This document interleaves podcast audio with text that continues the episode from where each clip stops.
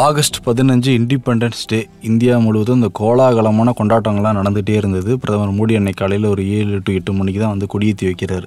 அதே சமயத்திலலாம் மணிப்பூர் பயங்கர டென்ஸாக இருக்குது என்ன நடக்க போகுது அப்படிங்கிறது காலையில் என்ன நடந்தது? ஸோ காங்கோப்பியில் அன்னைக்கு நைட்டு அந்த பிபி ஹோட்டல்லேருந்து நான் சொன்ன மாதிரி எனக்கு சரியான தூக்கமே கிடையாது. விடிகால நாலரை மணிக்கு விடிஞ்சிருச்சு. நான் அப்போவே குளிச்சு கிழிச்சு ரெடியாகி வண்டி கேமராலாம் எடுத்துக்கிட்டு அந்த கிரவுண்டுக்கு வந்துட்டேன். இப்போ காலையில் பார்க்கும்போது எனக்கு என்ன மாதிரி காட்சினா ஒரு ஒரு திருவிழா மாதிரி இருக்குது ஊரே. நான் முந்தின நாள் இரவு பார்த்ததுங்கிறது மொத்த ஊரும் அடங்கி போய் ஒருத்தர் கூட ரோட்டில் இல்லாமல் இருந்தது இல்லையா? அதுக்கு அப்படியே ஆப்போசிட்டாக காலையில் மொத்த சைடும் அதாவது அந்த காங்கோப்பியை சுற்றி இருக்கக்கூடிய மொத்த கிராமங்கள்ல இருந்தும் ஆட்கள் வந்து இந்த வண்டி கட்டிட்டு வர்றதுன்னு சொல்லுவாங்க இல்லையா? அந்த மாதிரி வண்டி கட்டிட்டு வந்து இந்த காங்கோப்பியில் நின்றுட்டு இருக்காங்க லைனாக வாகனங்கள் பல வாகனங்கள். அங்கே வந்து பர்டிகுலர்லி வந்து ஒரு ரொம்ப ஒரு டிஃப்ரெண்ட்டான ஒரு பழைய காலத்து ஒரு லாரி ஒன்று இருக்கும். சக்திமானுன்னு சொல்லுவாங்க. பழைய இந்தியன் ஆர்மியில் ஓடின லாரி. அதெல்லாம் இவங்க ஏலத்துக்கு வச்சு அந்த ரோட்டில் ஓட்டிகிட்டு இருப்பாங்க. ஏன்னா அங்கே ரோடே கிடையாது. அந்த மலைகள்ல எல்லாம் ரொம்ப ஒரு கரடு முரடான சாலைகள். இந்த மிலிட்ரி லாரி தான் அதை நிறைய அவங்க ஓட்டிட்டு இருப்பாங்க. ஸோ அந்த லாரியில எல்லாம் ஃபுல்லாக ஆட்கள் அதுக்கப்புறம் காரு பைக்கு சைக்கிள்னு என்னென்ன வண்டிகள் இருக்கோ அதில் எல்லாம் குடும்பம் குடும்பமாக வந்து அசம்பிள் ஆயிட்டு இருக்காங்க. ஆண்கள் பெண்கள் குழந்தைகள் கூட வந்திருந்தாங்களா அந்த ஆமா ஆமா? குழந்தைகள் உட்பட இருந்தா கூட கூட்டிட்டு வந்திருக்காங்க. ஆமா ஆமா ஆமா. ஏன்னா இது வந்து ஒரு அவ அவங்களுடைய ஒரு மிகப்பெரிய ஒரு ப்ரொட்டஸ்ட்டாக அதை வந்து அவங்க வந்து கருதுறாங்க அன்னைக்கு. ஸோ இப்படி இப்படியாக எல்லாருமே வந்திருக்காங்க. அப்போது எனக்கு வந்து ஒரு பெரிய ஷாக்கிங்கான விஷயமா என்ன இருந்ததுன்னா ஃபுல்லாக அவங்க வந்து கூக்கீஸ் வந்து ரொம்ப பெரிய ஒரு தேசப்பற்றாளர்கள் அவங்க. அவங்க பார்த்தீங்கன்னா காலையிலேருந்தே வந்து பிரதமர் வந்து அந்த திரங்கா ஃப்ளாக் எல்லார் வீட்லேயும் இருக்கணும்னு சொன்னாருங்கிறனால ஃப்ளாக் எல்லாம் இது பண்ணி எல்லா ஒரு பையன் சின்ன பையன் நின்றுக்கிட்டு எல்லாம் போகிற வர வண்டிக்கெல்லாம் அவன் வந்து ஒரு நூறு நூற்றம்பது கொடி வச்சுருக்கான். தேசிய கொடியை ஒரு கம்பி இதில் கட்டையில் கட்டி. ஸோ போகிற வர வண்டிகள்லாம் நிறுத்தி அவன் கட்டி விட்டுக்கிட்டு இப்படிலாம் பண்ணிட்டு இருக்கான் ஸோ நான் ஃபஸ்ட்டு ஆக்சுவலி அவங்ககிட்ட தான் பேசினேன். அங்கே நின்று நான் ஐடி கார்டெலாம் போட்டு இந்த ஷார்ட்ஸ்லாம் எடுக்க ஆரம்பிச்சிட்டேன். இல்லை மோடி சொன்னார்னு அந்த மக்கள் இவ்வளோ ஆர்வமாக செய்கிறாங்க பட் ஆனால் வந்து மோடி வந்து அந்த மக்களை பற்றி பேசவே இல்லைங்கிற குற்றச்சாட்டு இருக்குல்ல? அந்த மக்களுக்கு அது தெரிஞ்சுதா? இருக்கு இருக்கு. அதாவது நான் என்ன சொல்ல வரேன்னா அரசியலா அவங்களுக்கு இவங்க என்ன பண்றாங்க அப்படிங்கிற விஷயங்கள்லாம் தெளிவாக தெரியும். அதை தாண்டி அந்த ஒரு நேஷ்னலிஸ்ட்டுகளாக அவங்க இருக்கிறத நான் சொல்கிறேன் தேசப்பற்ற சுதந்திர தினத்தை கொண்டாடணும் அப்படிங்கிறதுல அவங்க எவ்வளோ பர்டிகுலராக அப்படி இருக்காங்க அப்படிங்கிறது. ஏன்னா இதுக்கு ஸ்ட்ரேட் ஆப்போசிட் நீங்கள் அப்படியே அந்த சைடு பார்த்தீங்கன்னா மேத்தி சைடு அவங்க வருஷா வருஷம் சுதந்திர தினத்தை புறக்கணிச்சிருவாங்க. இந்த வருஷமும் புறக்கணிச்சிருந்தாங்க. ஓ. மெய்தீஸ் வந்து they don't celebrate independence day for like for a very long time பயங்கர முரணாக இருக்குது இது. ஆமா ஆமா. நீங்க மெய்திகளை பத்தி புரிஞ்சுக்கிறதுக்கு நிறைய விஷயங்கள் இருக்கு. உங்களுக்கு ஒரு விஷயம் சொல்றேன் நீங்க ஆச்சரியப்பட்டுருவீங்க. மணிப்பூர்ல கடந்த இருபது வருடங்களுக்கும் மேலாக ஒரே ஒரு ஹிந்தி படம் கூட ரிலீஸ் ஆகவில்லை. அங்க வந்து ஹிந்தி படத்துக்கு தடை இருக்கு. ஏன்னா இந்த மெய்த்தையினுடைய ஆயுதப்படை குழுக்கள்லாம் சில பேர் இருக்காங்க. அவங்கலாம் டூ தௌசண்ட்ல நைன்டி நைன் டூ தௌசண்ட் காலகட்டத்தில் மெய்த்திகளினுடைய கலாச்சார பண்பாட்டை ஹிந்தி திரைப்படங்கள் கெடுக்குது அப்படின்னு சொல்லி ஹிந்தி திரைப்படங்களுக்கு தடை போட்டுட்டாங்க. ஸோ இப்போ வரைக்கும் அங்கே ஹிந்தி படங்களே கிடையாது. ஐரானிக்லி இப்படி பார்த்தீங்கன்னா இந்த பையனை கொடி கொடுத்துட்டு இருக்கிற பையனை நான் சந்திக்கிறேன்னு சொல்கிறேன் இல்லையா? அவன் ஃபர்ஸ்ட் என்னை பார்த்த உடனே bro are you from Tamil Nadu? அப்படின்னு கேட்டான். ஆமாம் அப்படின்னு சொன்னான். தெரிஞ்சது அவருக்கு? நம்ம ஆளை பார்க்குறோம் பார்த்த உடனே சவுத் இந்தியான்னு தெரியுது. ஆனால் அவனுக்கு தெரியுது. தமிழ் தமிழ்நாடுன்னு அவனுக்கு தெரியுது. அவன் வந்து வந்த உடனே என்ன சொல்றான்? ஆர் யூ ஃப்ரம் தமிழ்நாடு அப்படின்னு கேட்டான். அவனுடைய தமிழ்நாடு புரிதல் நான் சொல்றேன் கேட்டுக்கோங்க. ஏன் அப்படிங்கிறது. ஆர் யூ ஃப்ரம் தமிழ்நாடு அப்படின்னு கேட்டான். ஆமா அப்படின்னு சொன்னேன். Yes I am from Tamil Nadu bro I love Tamil bro I love Tamil movies bro I am a big fan of Allu Arjun bro அப்படின்னா.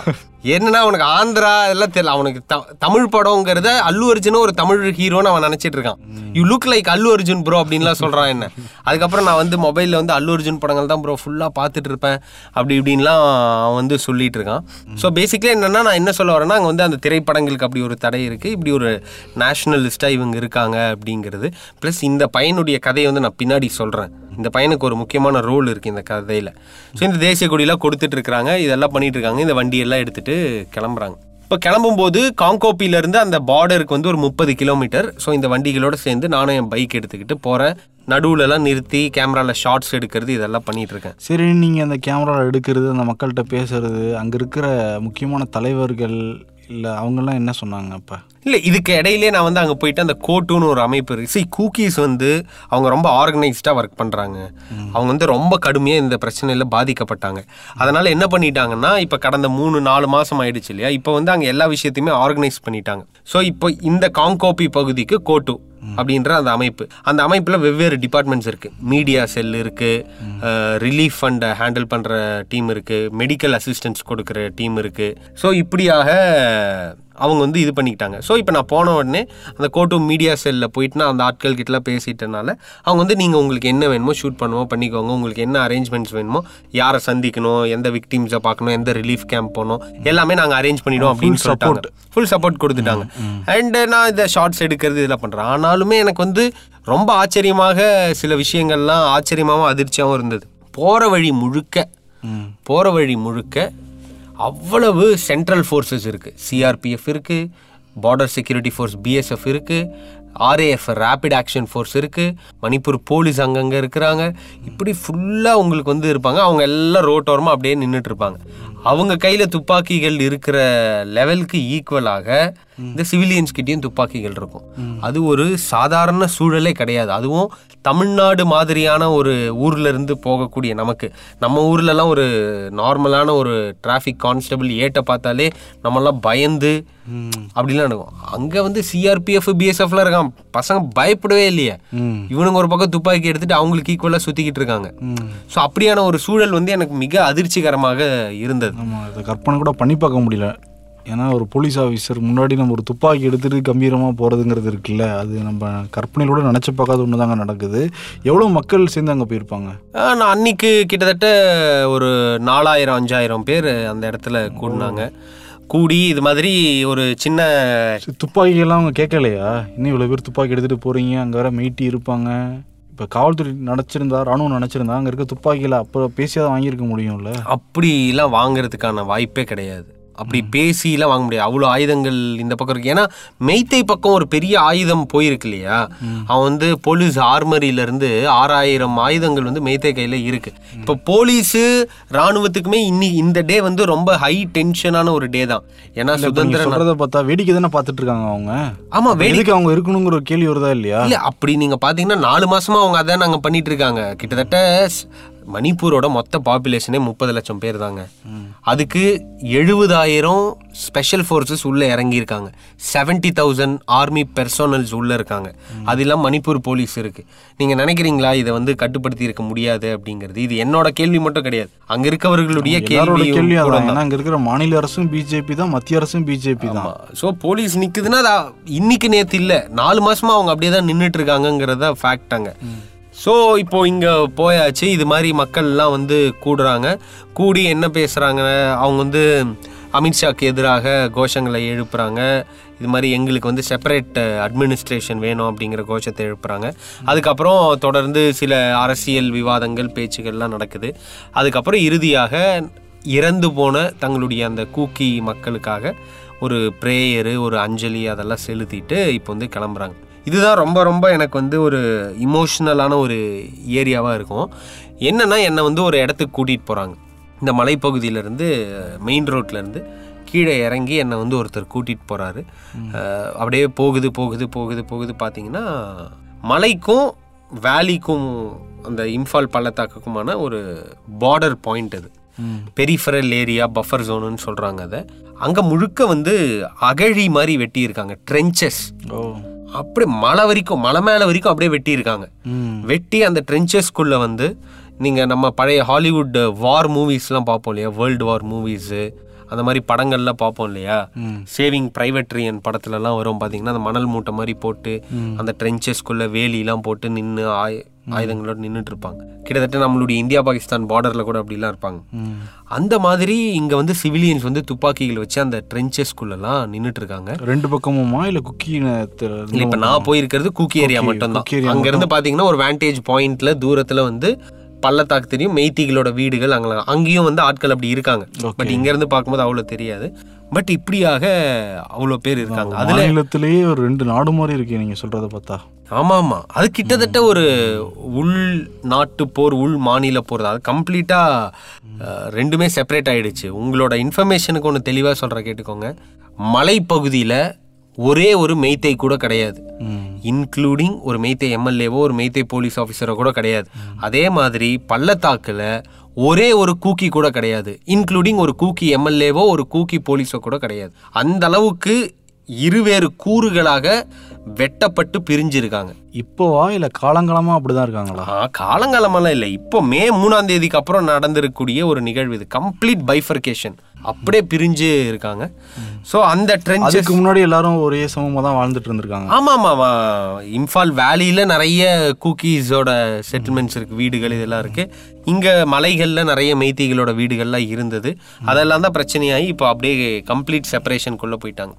ஸோ அதுக்குள்ளே போகும்போது பார்த்தீங்கன்னா அந்த ட்ரென்ச்சஸ் இதில் பெரும்பாலும் இந்த ஆயுதம் ஏந்தி இருக்கக்கூடியவர்கள் வந்து இளைஞர்கள் தான். எனக்கு ரொம்ப வரிசமாக எனக்கு ரொம்ப ஒரு என் மனதை உழுக்கக்கூடிய விஷயமா இருந்ததுங்கிறது அதுதான். சின்ன சின்ன பசங்க எல்லாருமே. ஸ்கூல் படிக்கிற பசங்களா? ஸ்கூல் படிக்கிற பசங்களும் இருக்கிறாங்க. ஃபார் இன்ஸ்டன்ஸ் நான் வந்து அந்த கொடி கட்டுற ஒரு பையன் சொன்னல அல்லு அர்ஜுன் ஃபேன் அந்த பையனை பார்த்தீங்கன்னா நான் இப்படி போயிட்டு இருக்கேன் அவன் பார்த்தா துப்பாக்கி எடுத்துக்கிட்டு ஒரு மணல் மூட்டை பக்கத்தில் நின்று பட்டாம்பூச்சியை பிடிச்சி விளையாடிக்கிட்டு இருக்கான். என்னை பார்த்த உடனே ஹாய் ப்ரோ அப்படின்னு சொல்லி பேச வந்துட்டான். நான் என்னடா பண்ணிட்டு இருக்க? இங்கன்னா அவன் பேர் வந்து ஹவுகிப். அவன் வந்து பதினெட்டு வயசுன்னு சொல்கிறான் மேபி அவனுக்கு ஒரு பதினாறு வயசு இருக்கலாம்னு வைங்களேன். அவன் வந்து ஒரு ப்ளஸ் டூ ஸ்டூடெண்ட் ஸோ அவன் வந்து அந்த ஏரியா வந்து டியூட்டி போஸ்ட்டுன்னு சொல்லுவாங்க. ஸோ இப்படியாக ஊரில் இருக்கக்கூடிய இளைஞர்கள் குடும்பத்திலேருந்து ஒருத்தராவது மினிமம் வந்து மூன்று நாட்கள் அந்த பாதுகாப்பு பணியில் அவங்க ஈடுபடணும். த்ரீ டேஸ் வந்து அங்கே இருந்து அந்த பாதுகாப்பு பணியில் ஈடுபட்டு போகணும். அந்த மூன்று நாள் பாதுகாப்பு பணியில் என்ன வேணாலும் நடக்கலாம் அந்த பசங்களுக்கு. திடீர்னு மெய்த்தை அட்டாக் பண்ணலாம் இவனுங்க திரும்ப கன்ஃபயர் பண்ணணும் ஏதாவது ப்ராப்ளம் ஆகி உயிரிழக்க கூட வாய்ப்பு இருக்குது பட் அந்த ஒரு எட்ஜ் ஆஃப் அவ்வளோ ரிஸ்கில் கூட வந்து இந்த பசங்கள்லாம் அங்கே வந்து நின்றுட்டு இருக்கிறதெல்லாம் நான் பார்த்தது பெற்றோர்கள். அனுப்பி விட்றாங்களா பசங்களை? அதுதான் it was very emotional after that meeting நான் சொன்னேன் இல்லையா? அந்த ஆஃப்டர் தட் மீட்டிங் வந்து பார்த்தீங்கன்னா இந்த பசங்கள்லாம் விளையாடிட்டு இருக்கானுங்க. அந்த மீட்டிங்க்கு அப்புறம் வந்து இப்போ பெற்றோர்கள்லாம் வந்து கண்ணீரோட ஒரு படைக்கு போருக்கு போகக்கூடிய தன்னுடைய மகனை நம்ம தமிழ் இலக்கியங்களில் வரும் இல்லையா? அப்படியாக அந்த தாய்மார்கள் வந்து தங்களோட பசங்களெல்லாம் கட்டி பிடிச்சி கண்ணீரோட அந்த மூணு நாள் டியூட்டி போஸ்ட்டுக்கு வந்து அனுப்பிச்சி விடக்கூடிய விஷயங்கள்லாம் நான் பார்த்தேன். இந்த பசங்க அங்கே போயிட்டு சம் சில பேர் படிச்சுட்டுலாம் இருந்தானுங்க. அதெல்லாம் ரொம்ப மூவிங்காக இருந்தது. ஒரு பக்கம் துப்பாக்கியை வச்சுட்டு இந்த டியூட்டி போஸ்ட்டில் உட்காந்துட்டு இருக்கானுங்க. அதே சமயத்தில் படிச்சுட்டு இருக்கானுங்க. ஏன்னா நிறைய பேர் ப்ளஸ் டூ பசங்க போர்டு எக்ஸாம் எழுதணும் அப்படிங்கிற ஒரு மைண்ட் செட்டில் அதிலலாம் இருக்காங்க. அங்கே ஸ்கூல்லாம் நடக்குதா? இல்லை எல்லாமே க்ளோஸ்டில் நாங்கள்லாம் படித்தவங்க ஆமாம் ஆமாம் ஸ்கூல் கிடையாது. அவங்களே ஓனாக படிக்கிறாங்க. But still they are preparing for the twelfth exam எல்லாம். அப்போ தான் அங்கே நான் ஒருத்தரை வந்து பார்த்தேன். அவர் பேர் வந்து செய்பாய் கூக்கி ஸ்டூடெண்ட் ஆர்கனைசேஷன் கூக்கி மாணவர் அமைப்போட ஒரு தலைவர் அவர். ஸோ அவரை பார்த்தேன். அவர் நிறைய விஷயங்கள் அரசியல் ரீதியில் நிறைய விஷயங்கள்லாம் பேசினார். நான் முக்கியமாக அவர்கிட்ட வைத்த கேள்வி என்னென்னா என்ன சார்? பசங்க சின்ன பசங்கள்லாம் இன்னைக்கு வந்து கையில் ஆயுதம் எடுத்துட்டாங்களே இவங்களோட எதிர்காலம் என்னவா இருக்க போகுது? நியாயமான கேள்வி. கேட்டால் அவரும் வந்து ரொம்ப நியாயம்தான். எங்களை என்ன பண்ண சொல்கிறீங்க. நாங்கள் என்ன பண்ண முடியும்? நாங்கள் அவங்கள மீட் எடுத்துருவோம். இட் இஸ் நாட் தட் அது இம்பாசிபிள்னு கிடையாது. பாசிபிள் தான். எப்படி அந்த பசங்கள்லாம் இந்த பிரச்சனை நார்மல் சீக்கு வந்ததுக்கப்புறம் திரும்ப அவனுங்கள ஸ்கூலுக்கு கொண்டு வந்து காலேஜுக்கு கொண்டு வந்து அதெல்லாம் நாங்கள் பண்ணிவிடுவோம் ஆனால் இன்றைக்கி நீங்கள் யோசிச்சு பாருங்கள் எப்படி நான் அவனை ஸ்கூலுக்கு அனுப்புறது? அவன் ஸ்கூலுக்கு போனால் கூட துப்பாக்கி எடுத்துக்கிட்டு தான் இன்றைக்கி போக வேண்டியிருக்கும். வேறு வழியே கிடையாது. இன்றைக்கி இந்த நிலத்தையும் இந்த மக்களையும் காப்பாற்றுவதற்காக அவங்க வந்து துப்பாக்கி எடுத்திருக்க வேண்டிய சூழல் இருக்குது எங்களுக்கும் இதில் எந்த உடன்பாடும் இல்லை. கஷ்டமாக தான் இருக்குது ஆனால் எங்களுக்கு வேறு வழி தெரியல அப்படின்னு சொல்கிறாரு அவர். சரி ஒரு ஸ்கூல் பையன்ட்ட துப்பாக்கி எப்படி கிடைக்கிது? இவங்களும் வந்து காவல்துறையிலேருந்து கைப்பற்றி வாங்கினாங்களா? ஆஹா அந்த ஆயுதங்களின் கதைங்கிறது ஒரு தனி கதை சிபி. இப்போ வந்து இந்த கலவரத்தினுடைய முதல் ஆயுதம் என்னவா இருந்திருக்கும்னு நினைக்கிறீங்க? கல்லா? கல்லு. அதற்கு அந்த அந்த கல்லுக்கு அடுத்த ஆயுதம் என்ன தெரியுமா? உண்டிகோல் தான். நம்ம இந்த கேட்டபிள்ட்டுன்னு சொல்லுவோம் இல்லையா? அந்த உண்டிகோல் தான் சின்ன வயசில் நம்ம வச்சு மேலே அடிச்சு. அடிச்சிட்டு இருப்போம் இல்லையா? அதுதான் ஆக்சுவலி இவங்க எல்லாருமே வந்து மலைப்பகுதிகளில் இருக்கிறனால இவங்க வந்து பறவைகளை வேட்டையாடுறது அதெல்லாம் சும்மா இந்த கேட்டபிள்ட் இந்த உண்டிகோலை வச்சு அடிச்சிட்டு இருப்பாங்க. ஸோ எல்லாருக்கிட்டுமே கேட்டபிள்ட் இருக்கும். மெய்த்திகள் கிட்ட நிறைய ஆயுதங்கள் இருந்தது. ப்ளஸ் அவங்க ஆர்மரியில இருந்துல எடுத்தனால. ஸோ இனிஷியல் டேஸில் அவங்க வந்து துப்பாக்கிகளை வச்சு சுட்டுட்டு இருக்கும்போது இவங்க வந்து இந்த உண்டிகோலை வச்சு தான் சண்டை செஞ்சுட்டு இருந்தாங்க குக்கீஸ் அதுக்கப்புறம் இன்றைக்கு மெய்த்திகள் வைக்கக்கூடிய சார்ஜ் என்னவாக இருக்குன்னா சைனா வந்து அவங்களுக்கு ஹெல்ப் பண்ணுது வெப்பன் சப்ளை பண்ணுது. ரஷ்யா கிட்டேருந்து அவங்களுக்கு வெப்பன்ஸ் வருது. அதுக்கப்புறம் பர்மாவில் வந்து சின் தீவிரவாதிகள் இருக்காங்க. அவங்க கிட்டேருந்து இவங்களுக்கு வெப்பன்ஸ் வருது. இப்படியாக அந்த ஆயுதங்களுக்கு பின்னாடி மெய்திகள் சொல்லக்கூடிய பல காரணங்கள் இருக்குது அது உண்மையாக கூட இருக்கலாம். ஆனால் எனக்கு அந்த ஆயுதங்களுடைய கதைகளை தேடணும் அதை பற்றி தெரிஞ்சுக்கணும் அப்படிங்கிறது ஒரு பெரிய இதுவாக இருந்தது. ஸோ அதை தேடி அலைஞ்சேன். அப்புறம் கடைசியாக ஒருத்தர் மூலயமா வந்து நான் வந்து அந்த ஆயுதங்களை எப்படி அவங்க கைக்கு வருது அப்படிங்கிறத பார்க்க போனேன். பார்த்தா ஒரு சின்ன கிராமம் காட்டு வழிக்குள்ளே போனால் ஒரு ஷீட்டு போட்ட ஒரு பட்டறை இந்த இரும்பு பட்டறைன்னுலாம் சொல்லுவோம்ல நம்ம ஊரில். அப்படியான ஒரு இரும்பு பட்டறை அந்த இரும்பு பட்டறையில் ரெண்டு பேர் இருந்தாங்க. இந்த ரெண்டு பேர் வந்து என்ன பண்ணுறாங்கன்னா நான் இந்த சக்திமான் வாகனம் சொன்னேன்ல வேன் ஒன்று மிலிட்ரி வேன் அந்த மாதிரி பழைய வேன்களோட ஸ்டீரிங் ராடு இருக்கும். ஸ்டீரிங்க்கு கீழே ஒரு ராடு வந்து வரும். அந்த ஸ்டீரிங் ராடை பழைய வேன்கள்ல இருந்து கட் பண்ணி எடுத்துட்டு வந்து அந்த ஸ்டீரிங் ராடை கன் பேரலாக கன்வெர்ட் பண்ணுறாங்க அதுக்கப்புறம் சின்ன சின்ன துண்டு மரக்கட்டைகளை எடுத்துக்கிட்டு வந்து அந்த கன்னுனுடைய அந்த மரக்கட்டை பகுதியாக வச்சு அதுக்கு ட்ரிகர்லாம் ரெடி பண்ணி இப்படியாக துப்பாக்கிகளை தயாரிக்கிறாங்க அவங்க. அது அந்த டெக்னிக்கெல்லாம் தெரிஞ்சிருக்கா? எப்படி தெரிஞ்சிருக்கு? எப்படி தெரிஞ்சிருக்குன்னா இப்போ அங்கே கூட்டிகிட்டு போன ஒருத்தர் வந்து ஒரு அறுபது வயசு ரிட்டையர்டு ஆர்மி மேன் அவர். அவங்க மூலயமா அவங்களுக்கு தெரிஞ்சு கற்றுக்கிறாங்க அது மட்டுமே இல்லாமல் கூக்கீஸ்லேயும் நிறைய இன்சர்ஜென்சி குரூப் இந்த மாதிரி ஆயுதப்படைகள்லாம் அவங்களதுலேயும் இருக்காங்க. ஸோ அவங்க மூலியமாக அப்புறம் இந்த மாதிரி ரிட்டையர்டு ஆர்மி பர்சனல்ஸ் மூலயமாக இவங்களோட ட்ரைனிங்கில் வந்து இது பண்ணுறாங்க அது வந்து it is not very professional கன்னுன்னு வைங்களேன். அது பல நேரம் வந்து ஒர்க் ஆகாது. அது ஒரு ஒரு ஒரு ஒரு பேசிக் சேஃப்டிக்கு தான் அந்த கன்ஸு ஸோ அது மாதிரியான அந்த கன்ஸை தயாரிக்கக்கூடிய அந்த இடத்துக்கு போனேன். அதெல்லாம் முடிச்சுட்டு வரும்போது அந்த அறுபது வயசு ஆர்மி மேன் சொன்னேன் இல்லையா? அவர் என்னை வந்து அங்கேருந்து கிளப்பும்போது நான் வந்து ஒரு மாதிரி குழப்பமாக கலக்கம் ஆயிட்டேன் நான். என்னடா இது பசங்க ஒரு பக்கம் துப்பாக்கி பிடிச்சிட்டு இருக்கானுங்க இவனுங்க துப்பாக்கி இந்த பக்கம் தயாரிச்சிட்டு இருக்காங்க. ஒரு மாதிரி ரொம்ப டீப்லி அது வந்து என்னை டிஸ்டர்ப் பண்ணிடுச்சு. டிஸ்டர்ப் பண்ணிட்டு நான் அப்படியே நிற்கும்போது தான் அவர் என்னை பார்த்துட்டு நான் வந்து உங்ககிட்ட சில கதைகளை சொல்கிறேன்.